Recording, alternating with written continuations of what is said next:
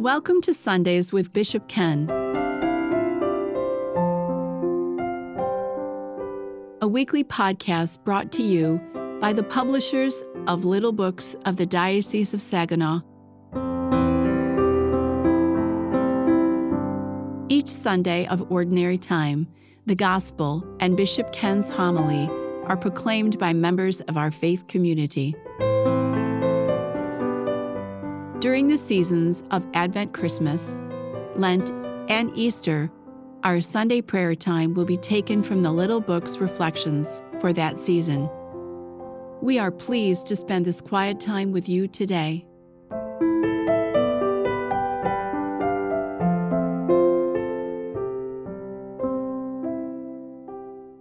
A reading from the Holy Gospel according to John. John was standing with two of his disciples, and as he watched Jesus walk by, John said, Behold, the Lamb of God. The two disciples heard what John said and followed Jesus. Jesus turned and saw them following him and said to them, What are you looking for? They said to him, Rabbi, which translated means teacher, where are you staying? He said to them, Come and you will see. So they went and saw where Jesus was staying, and they stayed with him that day. It was about four in the afternoon. Andrew, the brother of Simon Peter, was one of the two who heard John and followed Jesus. He first found his own brother Simon and told him, We have found the Messiah, which is translated Christ. Then he brought Simon to Jesus. Jesus looked at Simon and said, You are Simon, the son of John.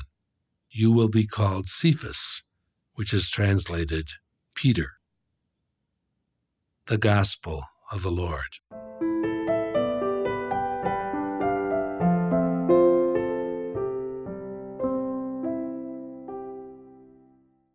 Here's something you may not have considered.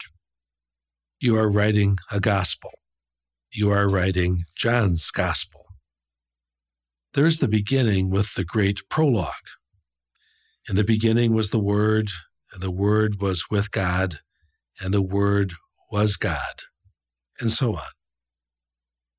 Then John the Baptist enters the story and starts to speak, talking about the coming of the Messiah.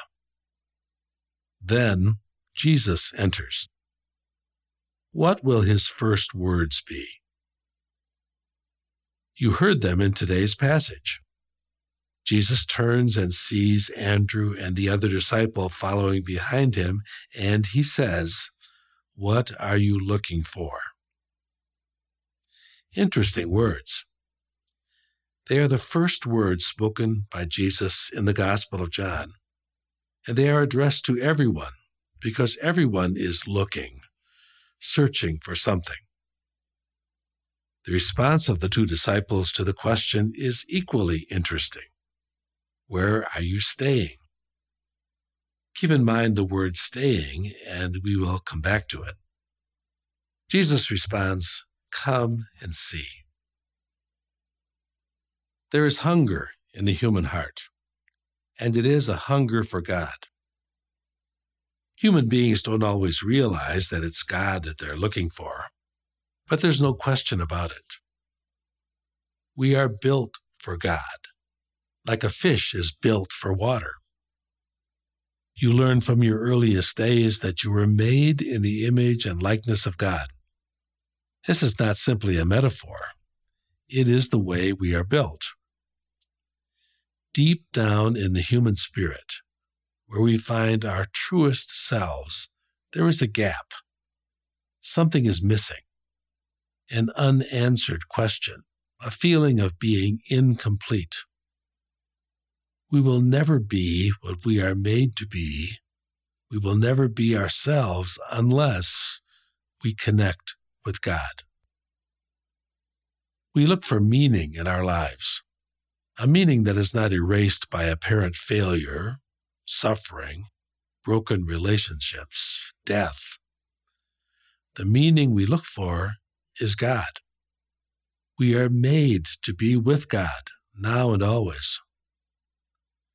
That's why the word stay is so important in the gospel. Where are you staying? The two disciples asked Jesus. We're not looking for a passing fad or a fix for today. We're looking for lasting fulfillment.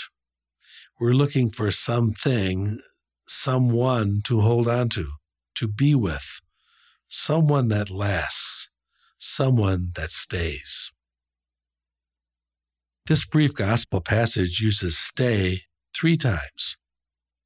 The two disciples ask, Where are you staying? Jesus invites them to come and see. And the next line says, They went and saw where he was staying, and they stayed with him that day. The Greek word for stay is used 40 times in John's Gospel, sometimes translated as stay, and other times as remain. One of the most powerful passages in Scripture is during the Last Supper, when Jesus uses the example of the vine and the branches to express the enduring and fruitful relationship he wants to have with his followers. There it is translated as remain. Listen to some excerpts from this passage. Try to catch the full significance of the word remain. Just as a branch cannot bear fruit on its own unless it remains on the vine, so neither can you unless you remain in me. Remain in me as I remain in you. I am the vine, you are the branches. Whoever remains in me and I in them will bear much fruit, because without me you can do nothing. If you remain in me, and my words remain in you, ask for whatever you want, and it will be done for you.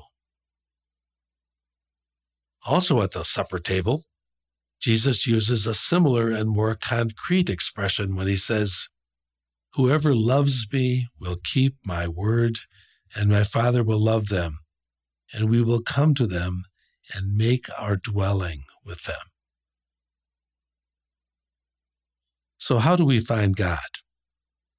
Not out there, not simply alongside of us, but deep within, joined with our own spirit. It's not complicated. All we need to do is come and see.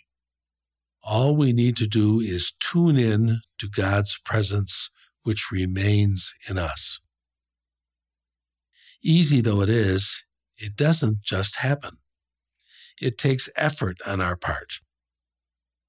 In my experience, to tune in to God's presence, you always have to tune out something else.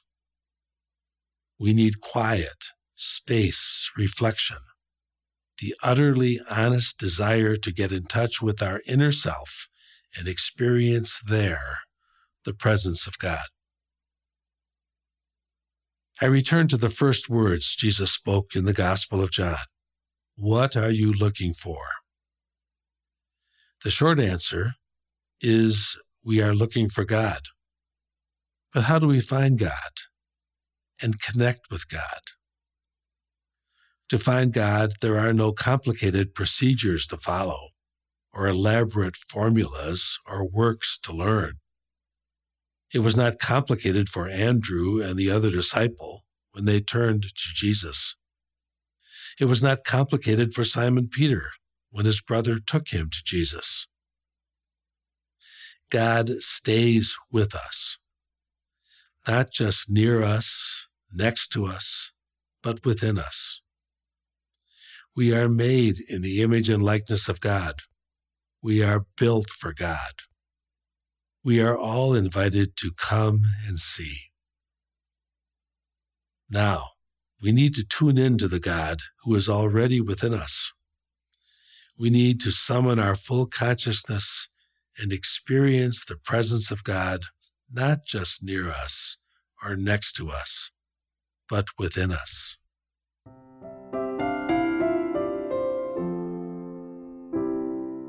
Thank you for sharing some quiet time with the Lord today. Please consider supporting this podcast by clicking the donate button in the description. For daily reflections during the liturgical seasons, subscribe to the Little Books app where you will find English and Spanish printed and audio versions. Available for iOS and Android at your App Store or by going to littlebooks.org. Thank you to our guest reader, Father Bob Byrne, a senior priest in the Diocese of Saginaw. He acknowledges that Bishop Ken Untener inspired his own preaching style for more than 40 years.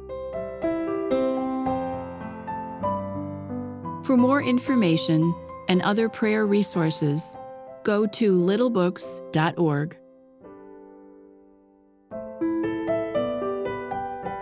May your day be blessed.